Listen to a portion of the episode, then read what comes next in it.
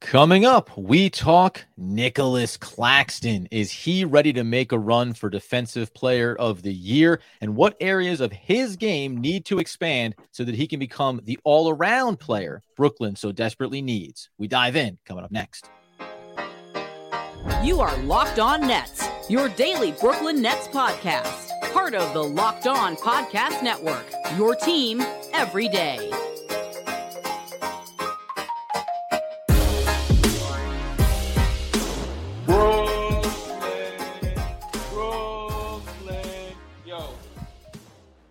Ah, yes, my friends. It is the Locked On Nets podcast right here on the Locked On Podcast Network. It's your team, the Brooklyn Nets, every single day. Over there, you're going to find Doug Norrie, owner operator of DFSR, for all your daily fantasy sports rankings from DraftKings to FanDuel. He's got you covered. I'm Adam Armbrecht breaking down the bounce back New York football giants on the One Giant podcast with my boy Andy Mack. We thank you for making us your first listen of the day. We're free on all those great platforms. Let you know today's episode is brought to you by FanDuel. With more props, odds, and lines than ever before, visit fanduel.com slash locked on. FanDuel, official sponsor of the NFL. And Doug, we're officially sponsoring Nicholas Claxton for Defensive Player of the Year. We're going to talk lines, the odds, players in front of him, and then just his role overall and what we expect to be the next step of his game this season. Yeah, man, Claxton, you know, made a push for this last year, at least um, beginning of the season, where he, I think at one point the highest he got was third in odds for uh, Defensive Player of the Year. It ended up dropping. It actually dropped specifically in turn with the the trade deadline, right? It helps to be on good teams. It, it, helps to be on really really good teams when you're going for defensive player of the year. But like Cam Thomas that we talked about yesterday, um, we thought it'd be interesting to start looking through these end of the season awards as they stand uh, just in terms of different markets and looking like you know what is the path in this in this case for awards victory uh, for different guys on the Nets, which I which I think there are when you can tell yourself about it. And and honestly, with Claxton, you know, we'll get into some of the stats and all the other stuff, but just remember last year, at one point in the season, just to reiterate, he was third overall in DPOY um, odds, which is what yeah. you know, which which you take as reflection of current attitudes about a player, right? So it ended up tailing off. He ultimately finished ninth in the award voting, but going into the season, I'm no one had him in the top 10 in terms of that award overall for sure. He spiked it and got pretty high. And the question now is whether he can get there again. And like, what is the actual ceiling when you talk about his defense? Because I think that's a ultimately that's what it comes down to is like what the Nets actually have in Claxton when it comes to um, him as an overall defender. Yeah, we'll get into where he is uh, over on FanDuel. Obviously, the guys that are around him, and and how high these expectations needs to go. I guess if we want to drill down on before we talk stats and other elements, you just said it there. Can he take the next level defensively, specifically, not even the all around game, because that's that's a compliment to him being able to stay on the court and be as effective as possible in his defensive role.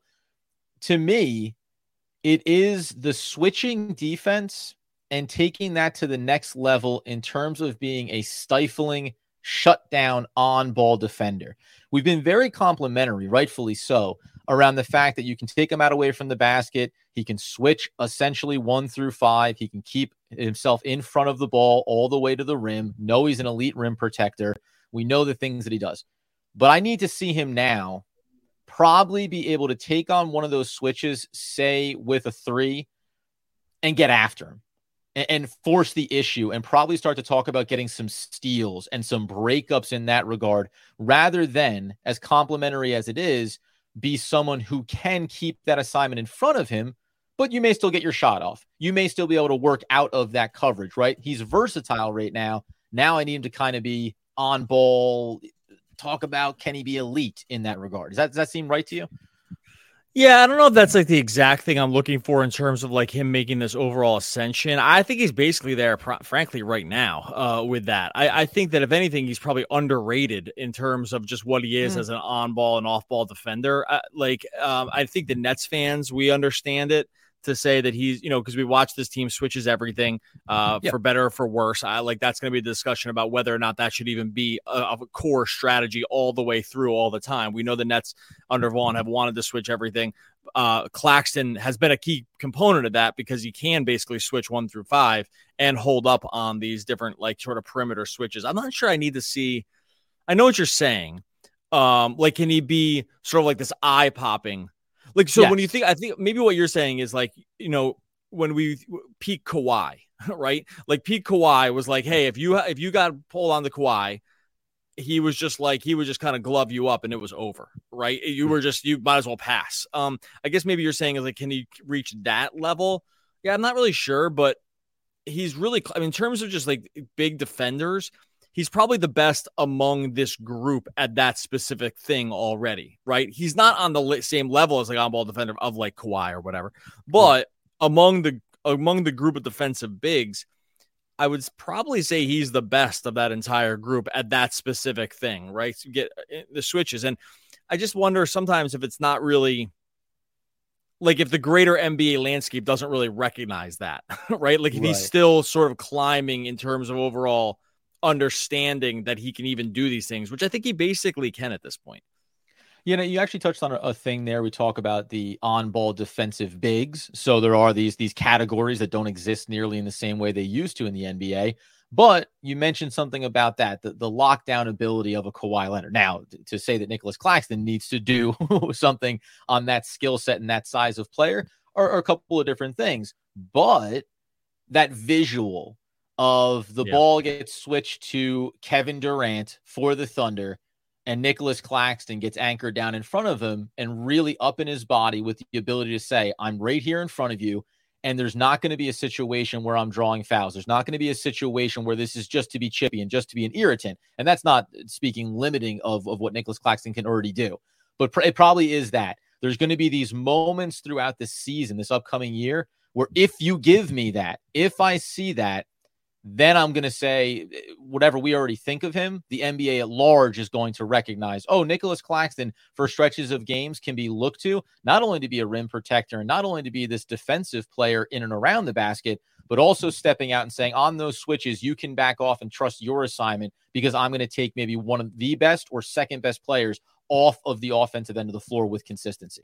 Yeah, if anything, it's like if anything, what's what happens with him is like a little different. It's because like he get he gets some of the gets those switches, but when the Nets insist on switching everything, it just means they have mismatches elsewhere. So then they just get out of the they get out of the Claxton switch, and then you he right. never really gets to put it on display, right? Because because the other because what happens this this mismatch in the switch becomes so egregious that it it's just like, well, I don't even need to take this on. I'll I'll put you know I'll put Dinwiddie in the post now, right? I'll, I'll body him in the post. Past year, right? Where's Joe? Exactly. Yeah, it's just like we'll go we'll go hunt these other guys out. We know you're going to switch everything. We'll hunt them out, and we're just going to avoid this. And I think to some degree that probably hurts Claxton's case, just because well, it helps him because they under. I think there's an understanding that he's a great defender. It hurts him because he just doesn't ask is isn't get put in the situations a lot mm. because. Mm. Teams would just pass it off, and and that would be the kind of end of it. Because when you look at his overall if you look at him as like if you use b-ball index right for they use like for defensive lebron uh which is just a stat there's a sort of a catch-all sort of metric to kind of see where you land in terms of like among your peers. Defensively there's like a group of these guys who are just the total elite on ball and off ball bigs and the group is for different reasons, but it's basically like him, Walker Kessler, Brook Lopez, Jaren Jackson Jr. Like that's the group. And then maybe we'll throw Anthony Davis in there too. Right. And these are like the elite big defenders in the game. There's those four guys. And then you have like the other guys that can be that kind of that sort of uh, exists around this territory. But like that's the group, at least according to B ball index. And I think that actually passes the eye test too, right? It's like this is a group of these guys are absolutely elite, whether it's like sort of drop big kind of stuff, whether it's help big, if it's on ball, like switching guy like Claxton with like with some weak side shot blocking ability or elite weak side shot blocking ability. Like that's that's their group of guys. I just think that it's funny when you when I say that group, like all of those guys are are they all? Uh, I guess Kessler's not, but the rest of them are like all above Claxton in terms of like in terms of defensive player of the year odds, right? Because I think it's just yeah. more, more, sort of understood that they're all better defenders, but then by certain metrics, Claxton exists right with that group. It's just like an interesting. I think it's just like an interesting eye test kind of thing more than anything else. And that's why coming up here in a second, not only will we get into the odds for defensive player of the year, but we'll also talk about what do the other players on the Brooklyn Nets roster need to do so that Nicholas Claxton can play to the highest possible level. We'll dive in on that in just a second. All right, before we get to that, I'm going to tell you our friends over on FanDuel, America's number one sports book. You got to snap into action for this NFL season. I mean, NFL Sundays on FanDuel. I, kind of I'm just kind of living there to be honest with you. You have to be there too.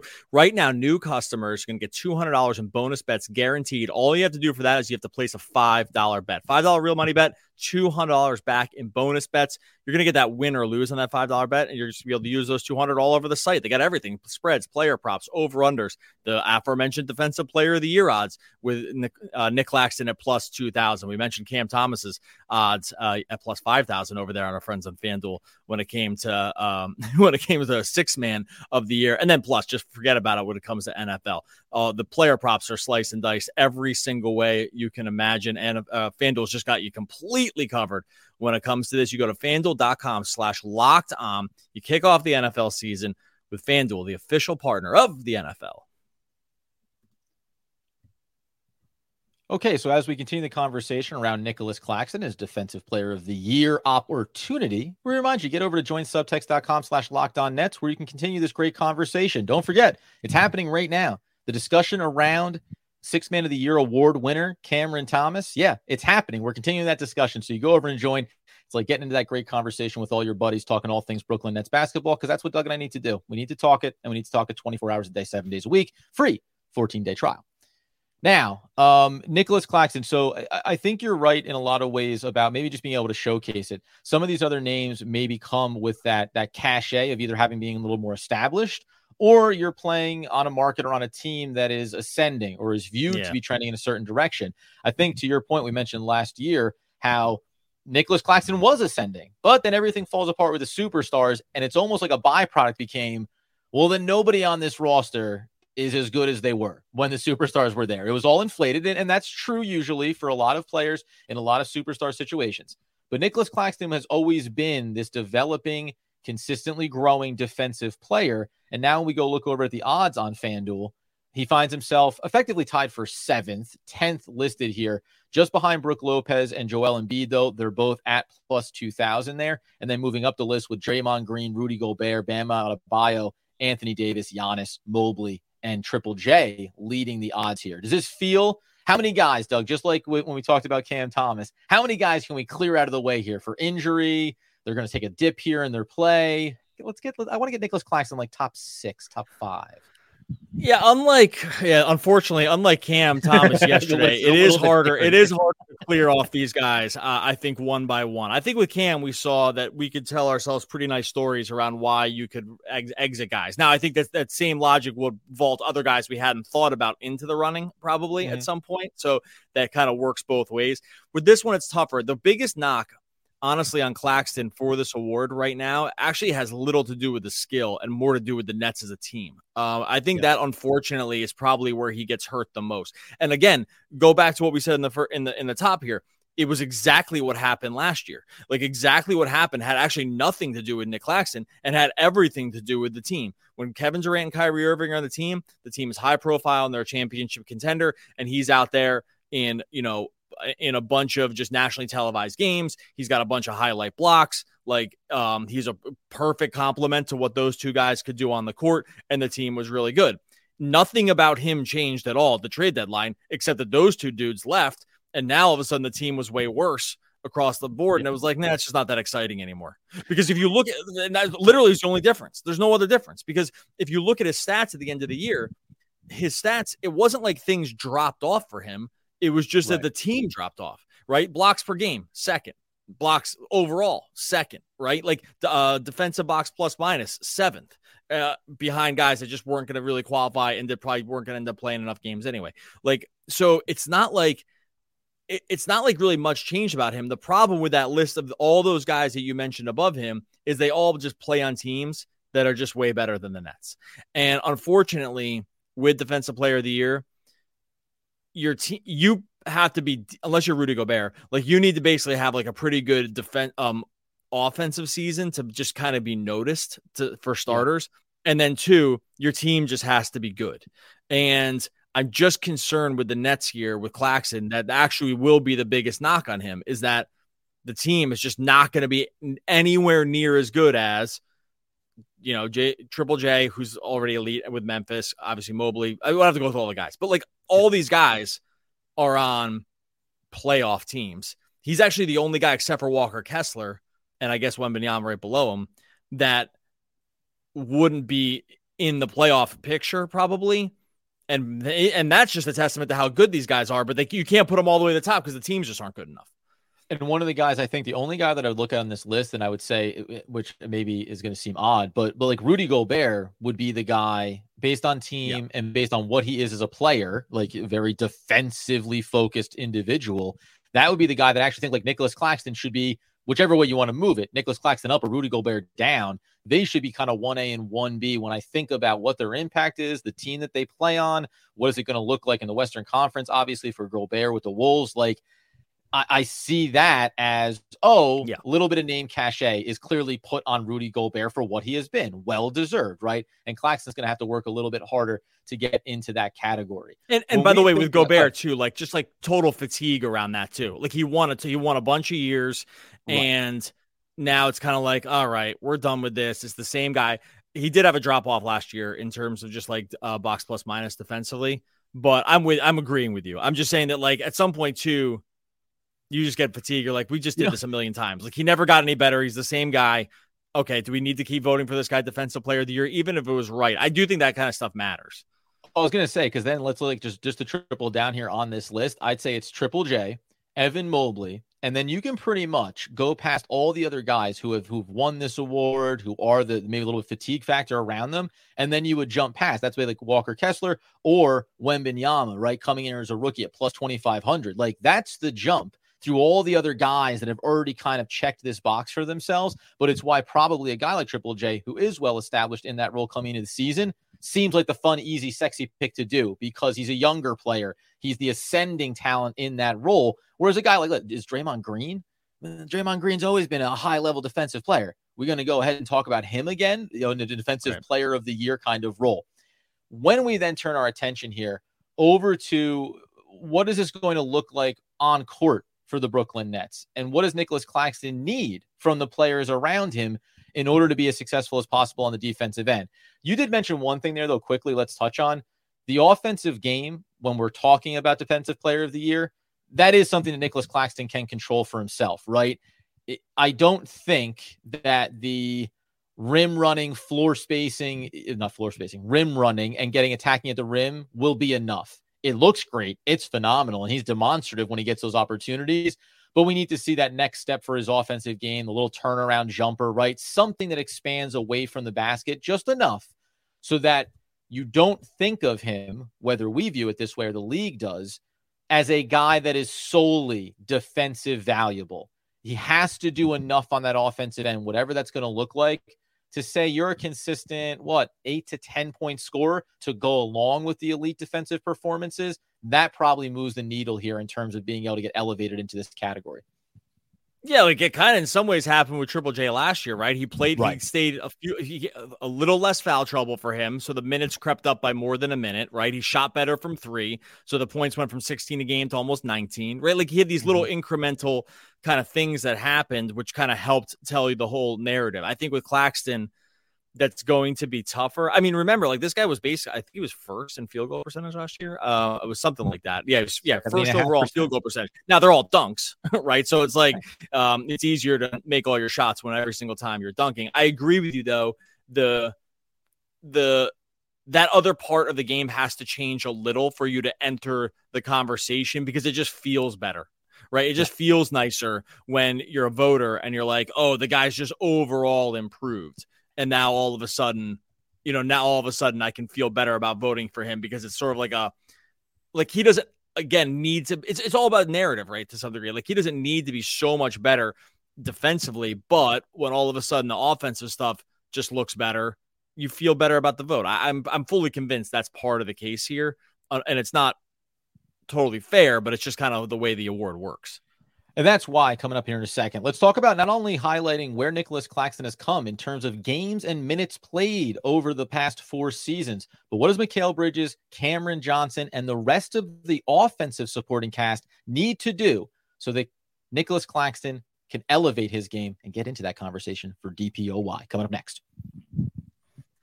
All right, before we get to that, tell you about our friends over at Jase Medical. Look, when you're when it comes to medical stuff, the last thing you want to do is wait for something if you really, really need it. You want to get out there. You want to have the medicine that you need in emergency situations. You don't want to be inconvenienced with trying to get into a doctor's office, trying to get uh, an appointment, trying to just get the prescription you need when you kind of know what it is that you need to take care of. Jase Medical has figured this out. Their Jase case provides five life saving antibiotics for emergency use. All it takes to get a Jase case, you just fill out a simple online form. Some cases, you just jump on a quick call with the board certified physicians that they have right there and you're going to get what you need. This place is doctor created, doctor recommended, and they're going to get get you what you need in a timely fashion. I've been through this, right? Like you, we talked about this before, but we had a full family case of the strep throat going on here. It was a disaster trying to get into doctor's offices. It was a disaster trying to get the the prescriptions that we knew we needed. Jase case solved the whole thing for us.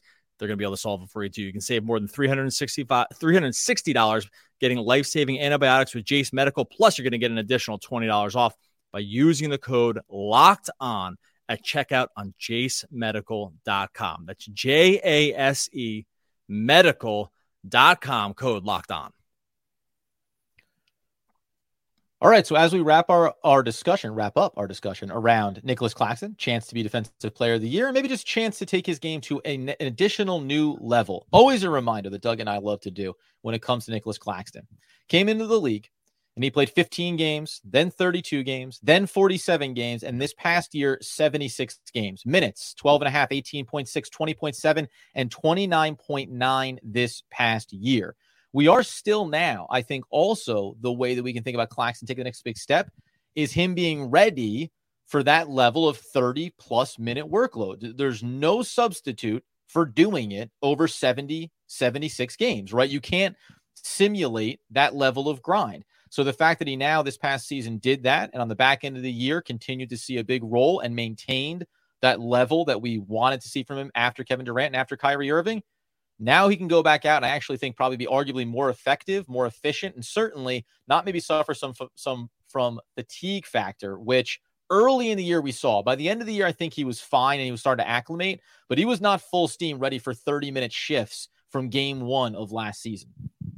Yeah, this has been sort of a natural progression. We've talked about this a bunch when it comes to Claxton, that it's sometimes hard to think about it this way because it seems like he's been on the team for way longer than he actually had. Uh, it seems like he's been around more than he's actually played, which is true, mm-hmm. right? Because he's had so many things that just sort of got in the way for him early on illnesses, injuries. Like there was a random stuff that just kind of happened that sort of, I don't want to say it stunted the growth, but it just made it so that he really last year was year four, but it was like yearly year two in terms of mm-hmm. overall minutes. And we saw just such a ma- massive jump for him um, just in that, just like encore time, confidence, like just everything got better. Everything got better for him. And I, I do think this stuff's not always linear in terms of overall progression. Like it's not always this one to one curve that goes up the graph, and it's just like you have play more in the league, and therefore you get better, right? Like there are there can be stagnation here.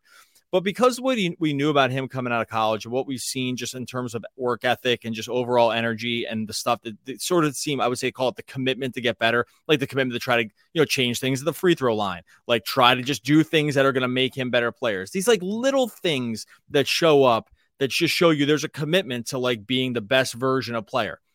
It sounds like every player should have that. We know it clearly is not the case. so the fact that it is the case for him, you shouldn't get bonus points for doing it, but you can sure get bonus points taken away for not doing it. And I think we've seen that yeah. with more players than over. We've seen that with lots of players over the years. With Claxton, I just feel like that progression for him is still there in terms of like getting better.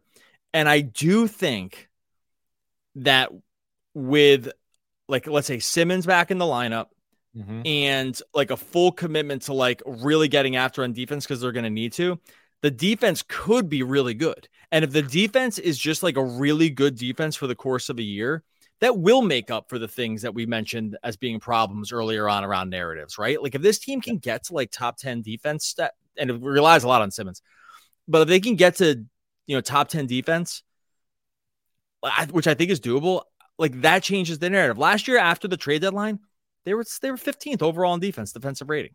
Like, is it crazy to think they get a little better here with middle work cohesiveness? I mean, they, these are the th- I've said a couple different things here, but these are the little things that need to get happen between his overall growth and just like sort of the team clicking on this end. Yeah, because he gets to be that anchor of it. And a couple of things you touched on there the free throw shooting, the, the commitment to getting better. And I agree with you, right? You assume everybody does, but not everybody does. Like we know that. That's just, it's just true about human beings. Not everybody is going to do the thing you assume is the natural progression of how you get better. If he can find a way, I think, to get better at the free throw line, that's going to change it too, because now you're punishing teams when they foul you on the offensive end. Defensively, you highlight as we get into the rotations and kind of the roster for the Brooklyn Nets now. There's two questions that come to mind. Obviously, the consistency and reliability that Ben Simmons would provide Nicholas Claxton with would be night and day relative to other players that maybe he'd have to lean on if we're going to talk about getting bigger and having another versatile player that could pick up the biggest man, pick up the five, the center at times for the opposition. That's going to, as we were highlighting before, keep that switch and that versatility and getting onto a different matchup for Nicholas Claxton. Guess what? Now you're stuck with it. You don't just get to go away from it. And when you go in and look at some of the combinations, there's a couple of things I want to touch on here. It goes both defensively and offensively.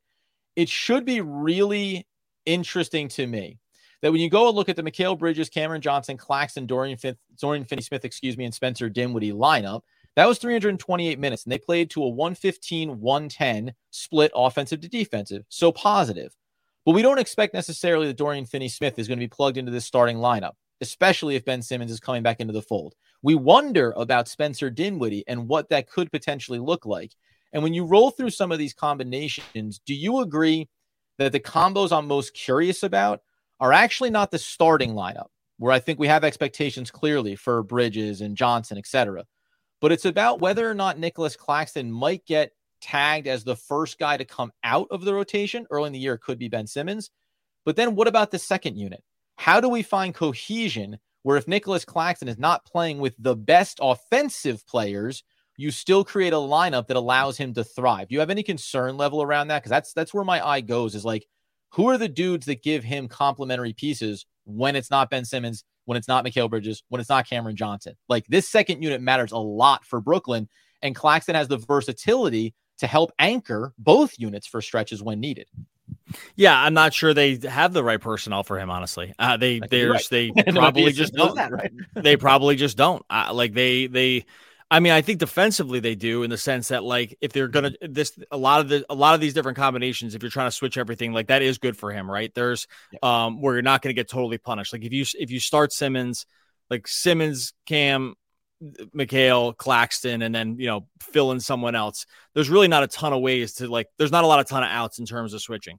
I think the problem the Nets will have is one, they don't have a lot of complementary pieces when it comes to his skill set. Like you know, let's say uh, on ball pick and roll, right? Like trying getting to the basket kind of stuff, lob threat guys. Like they don't really have that. Um, in turn, like you know, they don't have a guy like Harden. Harden was perfect for this, but so I do worry about I do worry about Claxton from that point of view. And honestly, the other thing I really worry about for them is that I do think I think the defense has significant upside here.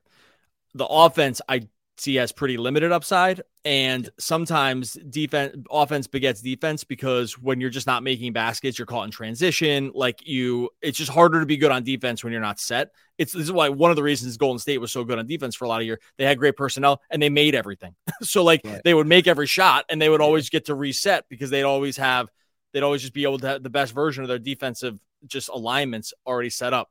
I do worry the Nets are going to struggle on that part that from that standpoint is that they are while they're going to have really good personnel for this, the offense could actually have the defense struggle because they're just going to get caught in too many disadvantageous situations. So I don't know. It's not a great answer. I, I, I do worry about this though. I, I don't think they have a lot of guys in this roster that are complementary for Claxton, unfortunately.